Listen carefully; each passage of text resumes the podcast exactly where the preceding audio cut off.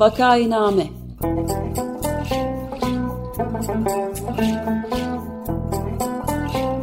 Salgın günlerinde memleket manzaraları. Hazırlayan ve sunanlar Güven Güzeldere, Ömer Matra ve Özlem Tekin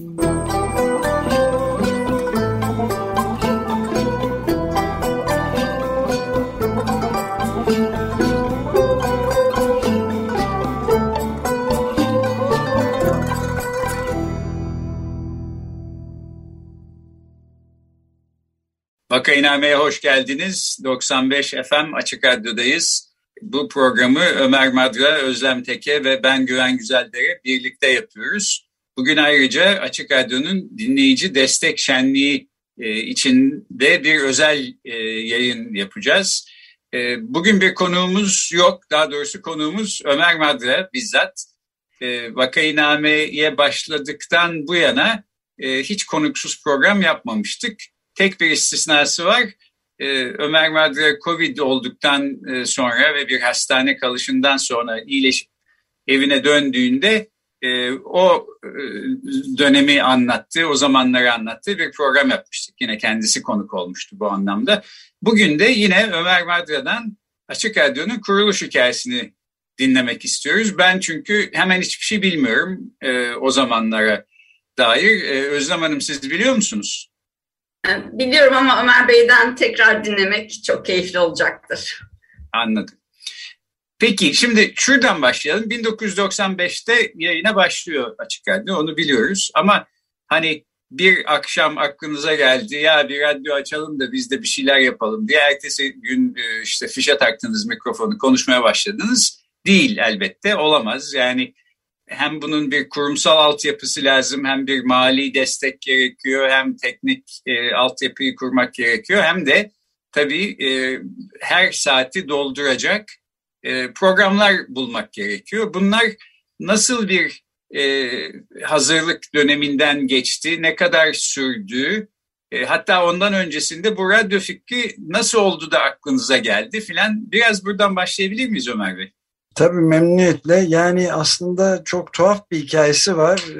Ben e, radyocu bir kuşağın tamamen temsilcisiyim aslında. Çok e, hayatımı derinlemesine etkilemiş araçlardan biri. En önde gelenlerinden biridir. Daha çok DJ'lik maceralarım vardır. Kendi arkadaşlarım için yaptığım filan büyük bir popüler müzik meraklısıydım. Hatta e, işte böyle BBC dışında radyolara izin verilmediği bir dönemde korsan radyolar vardır Radio Luxembourg diye. E, Lüksemburg'dan aslında yayın yapıyor vergi bilmem ne legal sebeplerden dolayı. Ama tamamen bütün yapımcıları İngilizlerdi ve orada e, kısa dalga radyodan deliler gibi onu dinlerdik arkadaşlarla beraber e, High School ve Robert College'deki arkadaşlarla ve e, hatta yani bu hakikaten inanılması güç gibi gelecek ama e, tabi cızırtılı pıtırtılı da oluyor. Kendi listelerimiz vardı. Top 20 işte. En, en herkesin kendi listesi. En, en sevdiği ilk 20 falan diye. Ve ben bir seferinde böyle şeyi dinlerken Radio Luxembourg'u çok iyi bir grup vardı ama grubun ne ismini yakalayamadım. Ama hemen birinci sıraya aldım. Sıfırdan bir numaraya girdi liste. Love Me Do parçası. Daha o zamanlar Beatles bilinmiyordu hiç. Hatta bir, bir hafta falan da uğraştım. Kim bunlar nedir bir adam mı falan diye. Yani Beatles'ı dünyada ilk keşfedenlerden biri de oldum radyo sayesinde. Ee, ve hatta bir TRT'ye de gidip bir yakın bir arkadaşımla bugün Reha Uzun programının sponsorluğunu yapan Ralfi Kansas çok yakın bir dostumdur hala. O çok eski dostlar bunlar.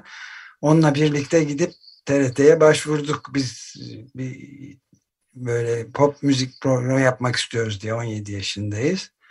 Daha doğrusu Ralfi 16 ben 17. Ee, tamam biz sizi ararız dediler. Öyle kaldı bizim maceramız yani. Ama o tarihten beri ayrıca Şahin Alpay'la da Ayvalık'ta DJ'lik çalışmalarımız vardı Böyle ilk 20'mizi çaldığımız, kayda aldığımız eski teyplerle filan.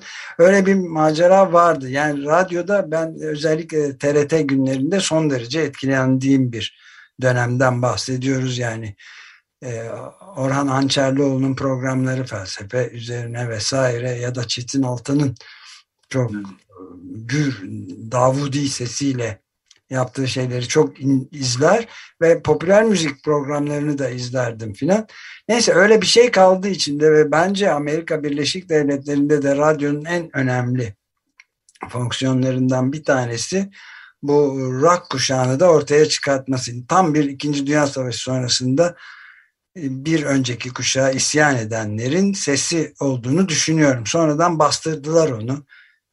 Erken öten horoz gibi filan ve oradan da e, Britanya'ya geçti. İşte Beatles'la beraber filan da tekrar rock and roll e, devrimi e, orada İngiltere'de başlayıp geri döndü İngiltere'ye. Bütün bunların derinlemesine bir etkisi vardır. Herhalde işte evin içinde de bolca konuştuğum bir mesele. Özellikle de işte oradaki oğlum o sırada Fransa'daydı Cem Madra. Kendisiyle birlikte ciddi bir e, sayı sonu gelmez sohbetlerimiz Fransa'dan geldiği zamanlarda niye bir radyo programı yapmıyoruz? diye böyle tamamen e, şeye bağlı olan e, yani işte şey çağrışım tekniğine bağlı olarak her konudan böyle odanın içinde dolaşırken her türlü yemek içmek seslerinin de geldiği hatta Cem Beysun Gökçe'nin filminde güzel bir film yaptı ama e, şimdi ondan birazcık bahsedecek olursak 2005'te bir radyo macerası diye programcı dostumuz Beysun Gökçe'nin yaptığı filmde Cem Madra da şey diyor yani geliyordu işte radyo işi falan kimse tabii inanmıyordu kendi karısı da inanmıyordu buna diyor Meral'i kastederek ee, hepimiz tamam uçuyor bunlar olur bunlar geçici bir şey olacak filan babamla ve başka İstanbul'a geldiğim zaman başka arkadaşlarımla bitmez tükenmez geceler yaptığımız e, herhalde bir kısmı geyiktir ama bizi uçuruyordu. Hala da uçuruyor beni yani arkadaşlarımla. Öyle geceler diyor. Başkalarının da ilgisini çekebileceğini düşünmüştük. Ben öyle düşünmüştüm diyor. İşte başta radyo değildi diyor. Şerif Erol sormuş filmde de e, programcı dostlarımızdan Şerif Erol da var yer alıyor. E, başta radyo değildi ama sadece başkalarını da katmaktı işin içine ve evdeydi seslerin de duyulacağı bir programdı söz konusu olan. Böyle mikrofonların falan etrafta çok fazla olmayacağı, nasıl yapılabileceğini düşünüyorduk. Ev nasıl stüdyoya çevrilebilir, nasıl canlı olabilir, sonra bu nasıl bir yerde. Baktık ki hiçbir yerde yayınlanamaz böyle bir şey diyor ve vazgeçtik işte genel ahlak, aile yapısı filan. Ben bilmiyorum nereden gelmişti böyle bir enerji ama diyor bu programı madem gösterecek radyo yok yani yayınlayacak o zaman biz de bu programı yayınlayacak bir radyo kuralım demiştik diyor. Yani e, oğlum biraz çatlaktır onu da şimdiden söyleyeyim Cem. Ben de aynı e, ondan geri kalmadığım için bayağı konuştuk. Saatler ve saatler niye olmasın diye. Bir önce bir radyo programı yapalım diye. İşte radyo aktif diye bir İzmir'de radyo vardı. Hatta ona başvuralım dedik. E, kabul ettiler. Fakat sonra da düşündük haftada bir İzmir'e gidip gece yarıları program yapıp dönmek filan takatimiz kalmayabilirdi. Ama biz vazgeçmeden radyoaktif de e, kapandı zaten. Şimdi radyo müzesinde e, bir radyoaktiften de bahsediliyor İzmir'de kurulduğu için. Bir de açık radyo var. Müzede güzel köşeler ayrılmış durumda. Ama e, sonuç olarak yani böyle bir e, Cem diyor ki tamamen çocuksu bir şey ama e, ben o sıralarda Türkiye'ye geliyordum böyle jelatinden çıkarılmış gibi diyor yani Türkiye İstanbul'da Türkiye'ye geldiğim zaman yani her şey mümkün gibi bir durum vardı. Türkiye'de de her şey her an mümkün, her şey imkansız ama mümkün işte diye ne bileyim gaza geldik işte diyor. Ben de aslında aynı şey. Yani e, en azından şu anda Açık Radyo'nun olduğu gibi çok daha amatör, çok daha sınırda bir şey düşünüyordum. Ben açıkçası ama Açık Radyo ciddi sosyal politik sorumluluklar üstlendi. Bu hale geldi diyor bu 2005'te e, yapılmış filmde. E, ondan sonra tabii radyonun asıl e, pek çok kurulmasına ilişkin çok e, ilginç bir hikayede e, radyonun genel sorumlusu olan idari sorumlusu olan Meral e, Mutlu da anlatıyor. Yani Ömer ve Cem çok uzun konuşmalar yaparlar her zaman. Bunlardan birini yapıyorlardı gene aşağı yukarı 8 ya da 9. günündeydi. Baktım bakkala gitme süreleri uzamaya başladı. Evin yanındaki bakkala gidip ekmek alıp gelmeleri işte bir yarım saat 45 dakika sonra bir saat bir buçuk saat sürmeye başladı. Bir kere de içeri bir şey almaya giderken bir odada konuşuyorlardı. Biri Meral geliyor kapıyı kapa dedi. Bunun üzerine ben akşam ne yapıyorsunuz siz diye sordum. Ya biz bunu sana söylemeyecektik aslında önce yapıp sonra söyleyecektik dediler. Biz bir radyo kuralım diyoruz ama önce biliyorum sen şimdi bunlar olmaz diyeceksin. Onun için biz önce biz kuralım sana sonra haber verelim diye düşündük. Hakikaten gayri ciddiliğin doruğunda aslında. Yani bunu ben söylüyorum. İşte Cem'in bir nasıl kuruyorsunuz diye sordum. E işte ne olacak bir vericiyle kuralım insanlarla konuştuk o zaman diyor Meral'de. Zannediyorum Cem'in bir radyoda çalışan tanıdığı da vardı. Onunla falan da konuşmuşlardı. İşte bunu ben ilk böyle duydum. Pek inandırıcı gelmemişti diyor. Peki tamam siz kurunca bana haber verirsiniz dedim ben de diyor. Radyo kurmak hakkında kimsenin hiçbir fikri yoktu. Bir şirket kurmak, yönetmek hakkında da kimse bilmiyordu. O zaman radyo televizyon yasası da çıkmak üzereydi. Yani 94 yılında çıktı. Taslakları hazır yasa çıktı çıkacaktı.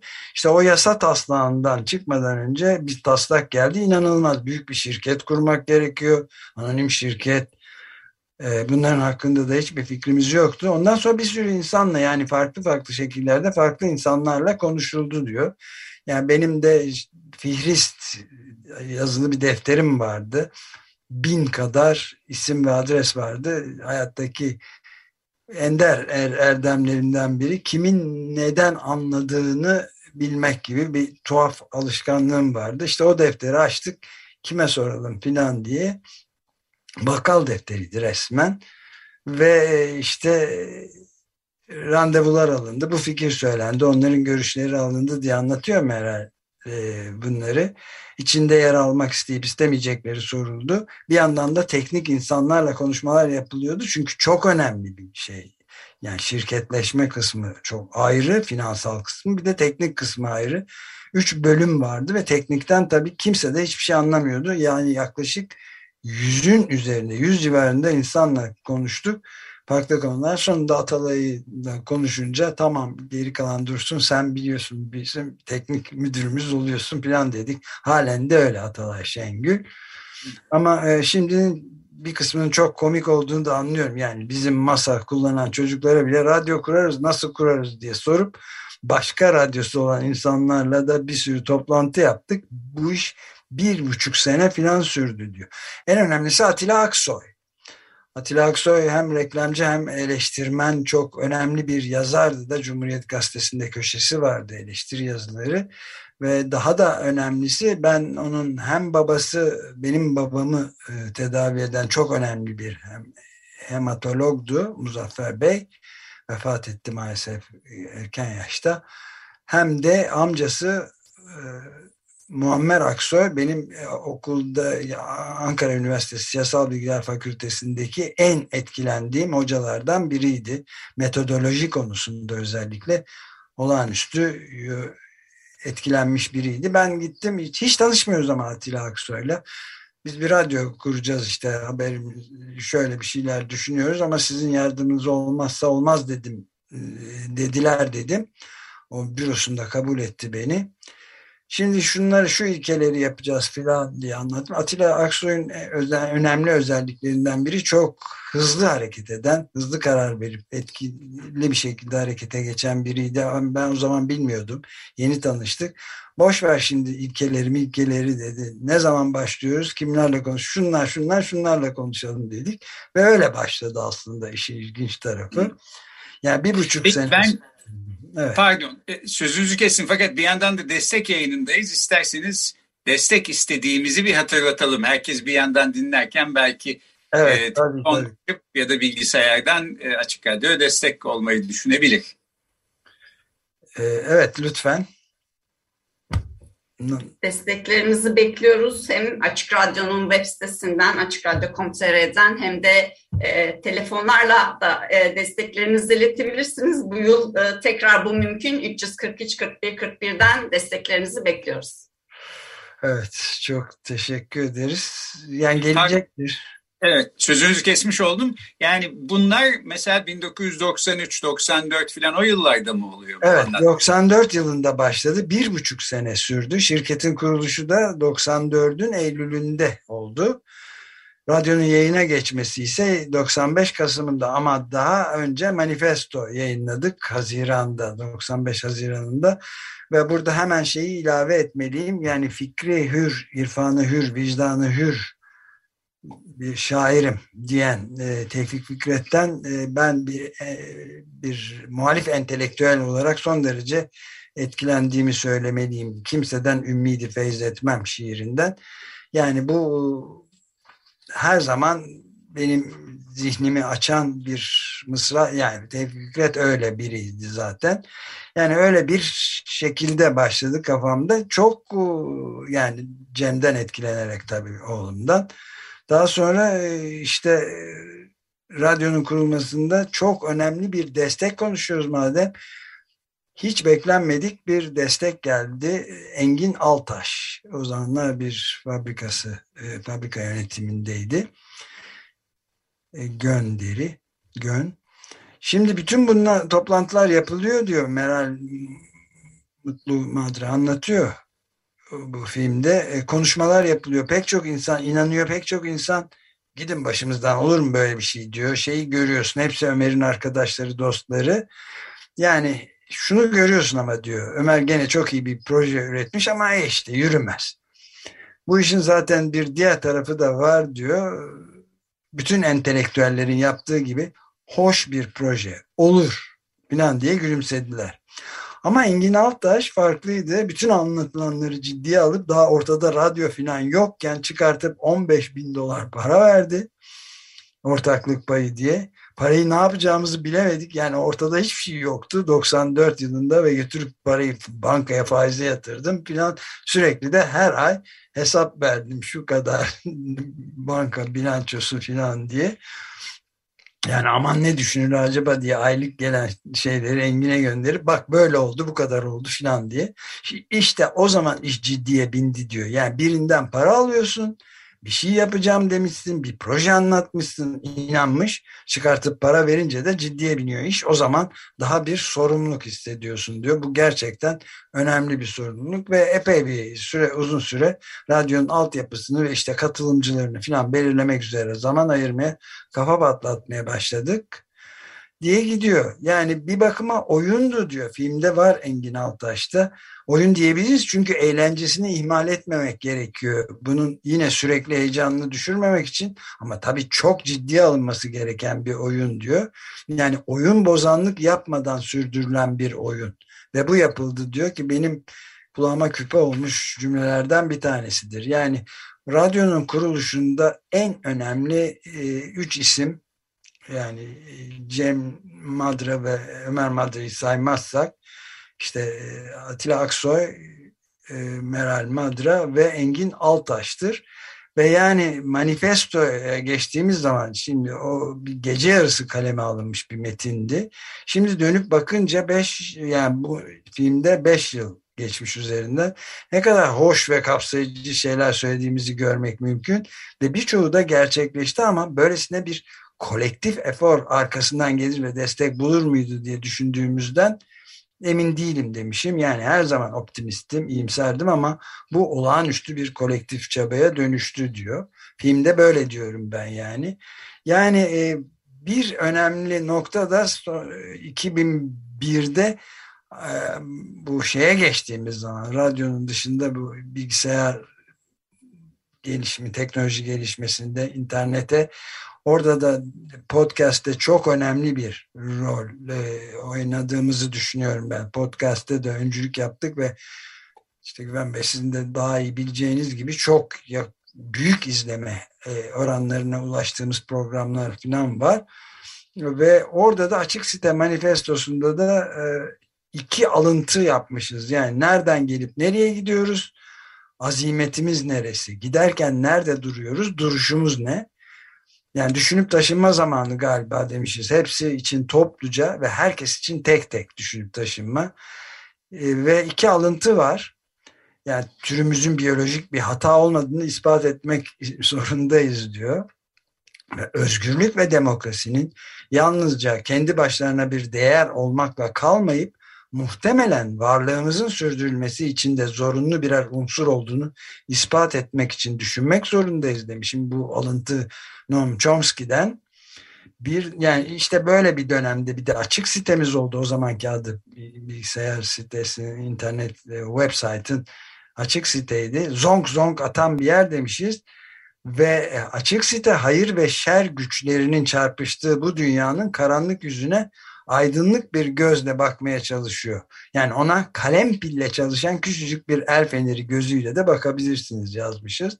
İkinci alıntı da şu, e, insan medeniyetinin onca güzellikleri yani iki köktenciliğin iki ideolojik kutbun ötesinde e, yatan bütün güzellikler, sanatımız, müziğimiz, edebiyatımız. Bu da Arundhati Roy'dan hem yazar, aktivist Hindistan'dan e, bir yaptığımız alıntı. Bu da bağımsızlık şeyimizi orada da açık sitede de ne, net olarak gösteriyor. Ve sonunda da şöyle bitiyor. Kendisi küçük ama tutulacak, tutunulacak yeri istendiği kadar büyük olabilecek bir fener bu. Açık sitemiz demişiz. Ve ne kadar el, ne kadar ışık bunu hep birlikte göreceğiz diye de bitiyor. Valla gördük yani oldukça büyük bir destek alıyoruz. Rekorlar kırılıyor. Ee, ve bütün bu enflasyon ve savaş ve kara bulutların olduğu zamanda dahi ve otoriter eğilimlerin kol gezdiği bir şeyde çok büyük bir destekleşme dayanışma içinde olduğumuz da söylenebilir. Yani kuruluş hikayesi çok özetle böyle. Evet. Şimdi dinleyicilerimiz Açık Radyo.com.tr sitesine giderlerse e, ki gitmişken orada sağ üst köşede program destekçisi olun diye bir e, buton var. Oraya tıklayarak Açık Radyo destekçisi de olabilirler. Lütfen e, olsunlar. E, fakat sol üst köşede hakkımızda diye bir link var. Oraya bastığınız zaman Açık Radyo nedir diye bir sayfa çıkıyor karşınıza ve o sayfadaki ilk cümle şöyle. 13 Kasım 1995'te yayına geçen Açık Radyo İstanbul ve çevresine yayın yapan bölgesel bir radyo istasyonu. Bölgesel tırnak içine alınmış. Tırnak içine alınmasından dolayı aslında bence e, durumu kurtarıyor. Çünkü e, İstanbul ve çevresine yalnızca yayın yapan bölgesel bir e, radyo istasyonu değil Açık Radyo. Kainatın her köşesinden dinlenen e, sizin de bildiğiniz gibi Ömer Bey Avustralya'dan işte e, Avrupa'ya, Amerika Birleşik Devletleri'nden Afrika'ya kadar çeşitli dinleyicilerimiz bize zaman zaman yazıyorlar, söylüyorlar. Oralardan açık radyoyu dinliyorlar. Ben de şunu sorayım. Şimdi siz e, diyelim 1985 senesinde işte darbe olmuş yok gelmiş siz istifa etmişsiniz akademik kariyerden vazgeçmişsiniz yayıncılıkla uğraşıyorsunuz ama mesela o noktada birisi siz sorsa yani bütün bu geçmiş radyo hevesleriniz ve maceranız olmasına rağmen işte 10 sene sonra bir radyo kuracaksın ve 27 sene sonra hala bu radyonun başında olacaksın e, deseler e, inanır mıydınız? Böyle bir şey var mıydı aklınızda? Katiyen. Asla inanmazdım. Yani radyo kuracaksın desen ne radyosu ne kurması ne diyorsun diye Cem'e de zaten öyle şeyler söyledim oğluma. Ama oldu. Evet. Yani çok e, valla bu görülen e, son bu 19.sunu destek günlerinin yaptığımız ilk Hrant Dink'in ilk gün Hrant Dink'in söyledikleriyle de etik estetik bütünlüğü sağlayan bir sığınak yarattığınız sözü e, beni çok etkiliyor her dönüp dönüp baktığımız sürece bir sığınak olması filan. Ama e, yani hakikaten çok e, bir dinleyicimizin de rahatlıkla anlattığı, harika bir şekilde anlattığı gibi e, paylaştıkça çoğalıyoruz diyebiliriz. Gerçekten de bütün zorluklara olabilecek bütün her türlü keşmekeşe rağmen varlığımızı sürdürüp gelişmeyi de başarıyoruz. Ama de destekçiler ve programcıların da rolü hiç yabana atılamaz. Yani programcıların ki hele bu sene net olarak görüldü. Bütün bütün programcılar kendi programlarında da kendi dilleriyle ifade ettiler ve hayranlıkla izlemek düştü bana da. Evet, e, Vakainame'nin sonuna geldik sayılır. E, programı kapatmadan önce Özlem Hanım sizin söyleyeceğiniz birkaç cümle varsa e, daha sonra da Ömer Bey'e ben sözü bırakıp e, destek istemeyi de e, unutmayayım. Yeniden e, dinleyici destek şenliği içindeyiz. Artık sonuna yaklaşıyoruz. 0212 343 41 41 numaralı telefondan ya da açıkradyo.com.tr sitesinden destek olabilirsiniz. Lütfen destek olun diyorum. Ee, Özlem Hanım sözü size bırakıyorum.